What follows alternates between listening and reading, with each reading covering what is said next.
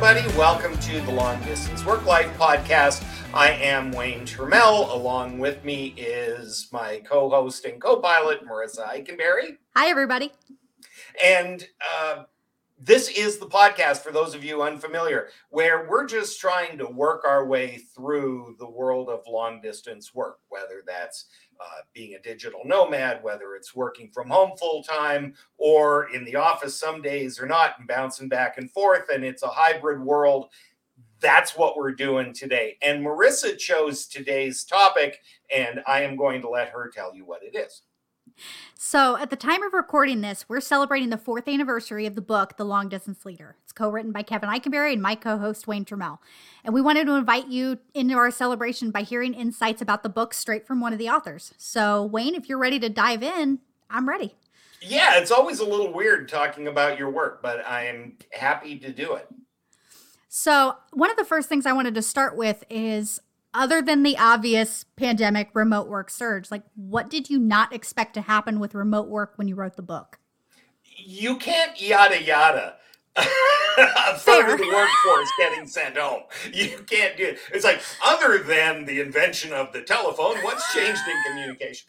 Um, uh, the long distance leader, and this is now the first of soon to be three books in the long distance work life series. Um, Longest Leader came out in 2018. Mm-hmm. And at the time, as I have explained to people who said, Boy, you guys were in the right place at the right time, I felt a little bit like the crazy guy with the sandwich board walking up and down the street saying the end is nigh. Right. And now I just have a new sandwich board that says, Told you. Um, what has changed primarily, and you can't discount this, is that remote work was growing and it was growing at 30% a year, which is that's a lot. Crazy high exponential growth.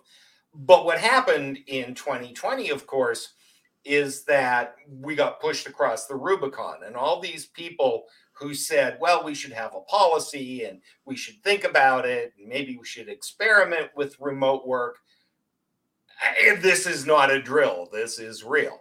Right. And some organizations went, yeah, okay, because there was a lot of people doing what I call stealth remote work. Okay. So what's that? Stealth remote work was where's Marisa today? Oh, her kid's sick. She's working from home. She'll take the conference call from home. Okay or somebody was work you know i'm working on a project it's impossible to get anything done in the office i'm going to go home and work. Right. And a lot of organizations just pretended like this wasn't happening. Ah I, hence the i have a client uh, big international company. And I remember distinctly walking through her office and her saying, Wayne, I love you guys, but you know, we don't do remote work. Everybody needs to come into the office. And I'm walking through the office and 50% of the desks are empty. Oh my gosh. They're obviously assigned. There's pictures of kids and cats and you yeah. know, deflated birthday balloons. And I'm like, oh, so and so's in Denver today. So and so's kid was sick if they are working and they are not at their desk, they are remote. Right. But the organization had zero process in place for things like performance reviews and, um, you know, everything career path, everything was based on presence in the office, mm-hmm. even though people weren't in the office. And that was going on a lot. So, what happened in 2020 is everybody got pushed out of the boat. Uh, right. Uh, a third of the workforce, and we have to remember it's only a third of the workforce. Of course. Um, a third of the workforce suddenly found themselves in this situation. And, and the reactions, of course, ranged from what's the big deal? I've been doing this forever. And I, I hear a lot of that. I hear a lot of people yeah. going, why is everybody so freaked out? Because I was doing this before the pandemic to oh my gosh, we didn't think these jobs could ever be done remotely, to I can't wait to get back in the office. Yeah.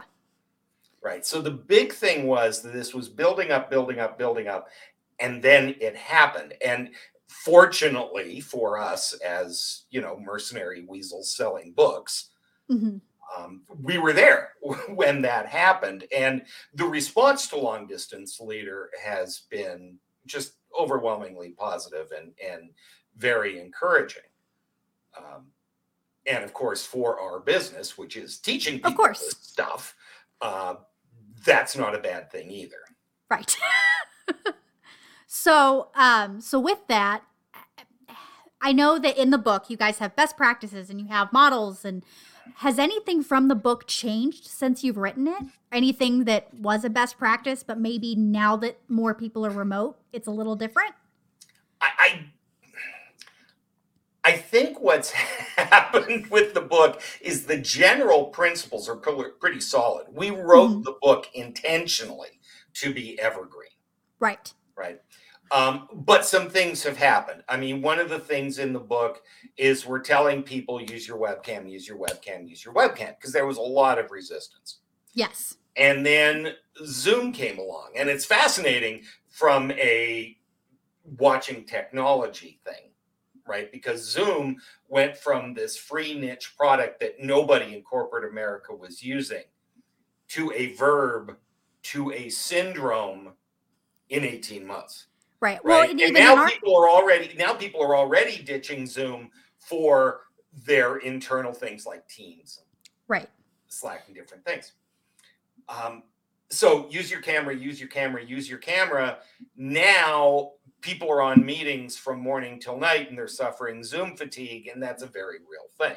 Of course. Uh, so the message is still use your camera a lot because it's a really good idea and use your head, right? If you're one of 17 people on a meeting, nobody needs to watch you eat your sandwich. Right. But one on ones, you'll definitely want to turn it on. the the more the communication needs to be rich hmm the more it adds value and it's just it's like everything else use your head when it adds value do it and you know i just got back from the gym is a pretty lame excuse if it's just you and a coworker Right. Right Yeah. But if it's a full team meeting, yeah, a little different. Exactly so you know the the kind of it went it shot way past use your webcam to is it okay if we don't use our webcam sometimes Right. Right. so that was one thing that certainly happened the other thing and again it's a matter of degree and intentionality is we were we in the book talk a lot about how you need to be connected and rich communication and what happened was people just automatically defaulted to the web meeting Okay. Yep. and it used to be in the glorious before times one of the reasons you went home is so you got left alone to do your work Right. and you can do now the work. complaint is that i'm in meetings back to back to back to back yeah. When am I supposed to get my work done? Yeah, and people are struggling with this. And so they, as the pendulum always does, it's swinging to, well, we're going to have no meet, no meetings Fridays. Right. Yeah. We've been seeing a lot of articles about that lately. That's fabulous for Friday. What You about Monday through done? Thursday? You've taken all the meetings that were going to happen on Friday, and now you're shoehorning them into Monday through Thursday. So, Friday suddenly gets very stressful. exactly. Um, so I- think we are both blessed and intentionally so. Mhm. uh, because the book was intended to be evergreen. And Right. I think it holds up pretty well. There are a couple of things that maybe we should reword. Things like use your webcam and when do you meet and like that. Mhm. Um, but I think overall it stands up pretty well. And that's certainly the feedback that we're getting. Yeah, absolutely. Um, one of the other things I wanted to talk about, and so, you know, you called it the long distance leader, the long distance teammate. We are the long distance work life. Why long distance as opposed to some of the other terms we see in remote work? Uh, because the language changes really quickly. And so rather than hook onto whatever we're using in the zeitgeist at this moment, we would just invent our own darn word. That's fair. it's like it won't go out of style because it's ours, darn it. Um, you know, if you look at, for example, in 2018, when Long Distance Leader came out, the government was investing a buttload of money and, and still are. And, and people can say what they want about government work, but there were a lot of people giving thought to this mm-hmm. uh, even before the pandemic. But it was called telework or telecommuting. Right. That was the word. And then suddenly nobody was using it. And then everybody was using remote. Mm-hmm. Well, you know, the whole idea of long distance is that it covers time, space, and dimension, right? It's not just physical separation, it's time zones, it's mm-hmm. flexibility. Yes. Uh, time flexing and and and those types of things. So I mean it's it's a word. Uh, we could brand around it if you were being completely cynical and honest you know, in the interest of full transparency to our yeah. readers, these are the kind of decisions you make when you're writing a book. Uh, but it turned out to be a pretty good one. Yeah, and for sure. As we move towards a more hybrid kind of thing, um, as we move towards a, a hybrid working arrangement, the point is that some of the people are going to be further away than others. And that might mean just far enough that you only come into the office a day or two a week. So the long commute doesn't really hurt as much to mm-hmm. being on the other side of the planet. Yeah, we're seeing a lot of digital nomads. Uh, I know there was even a digital nomad conference meetup something recently. Um, I know those are happening all over that, the place. The irony of that I realize. lost on nobody. I realize, but yeah, I mean, let's I mean, all get together to talk about how we can be anywhere and do this. Well, and I, I can't think of the country right now, but I know there was a uh, news story that came out recently about a country that's giving digital nomad visas.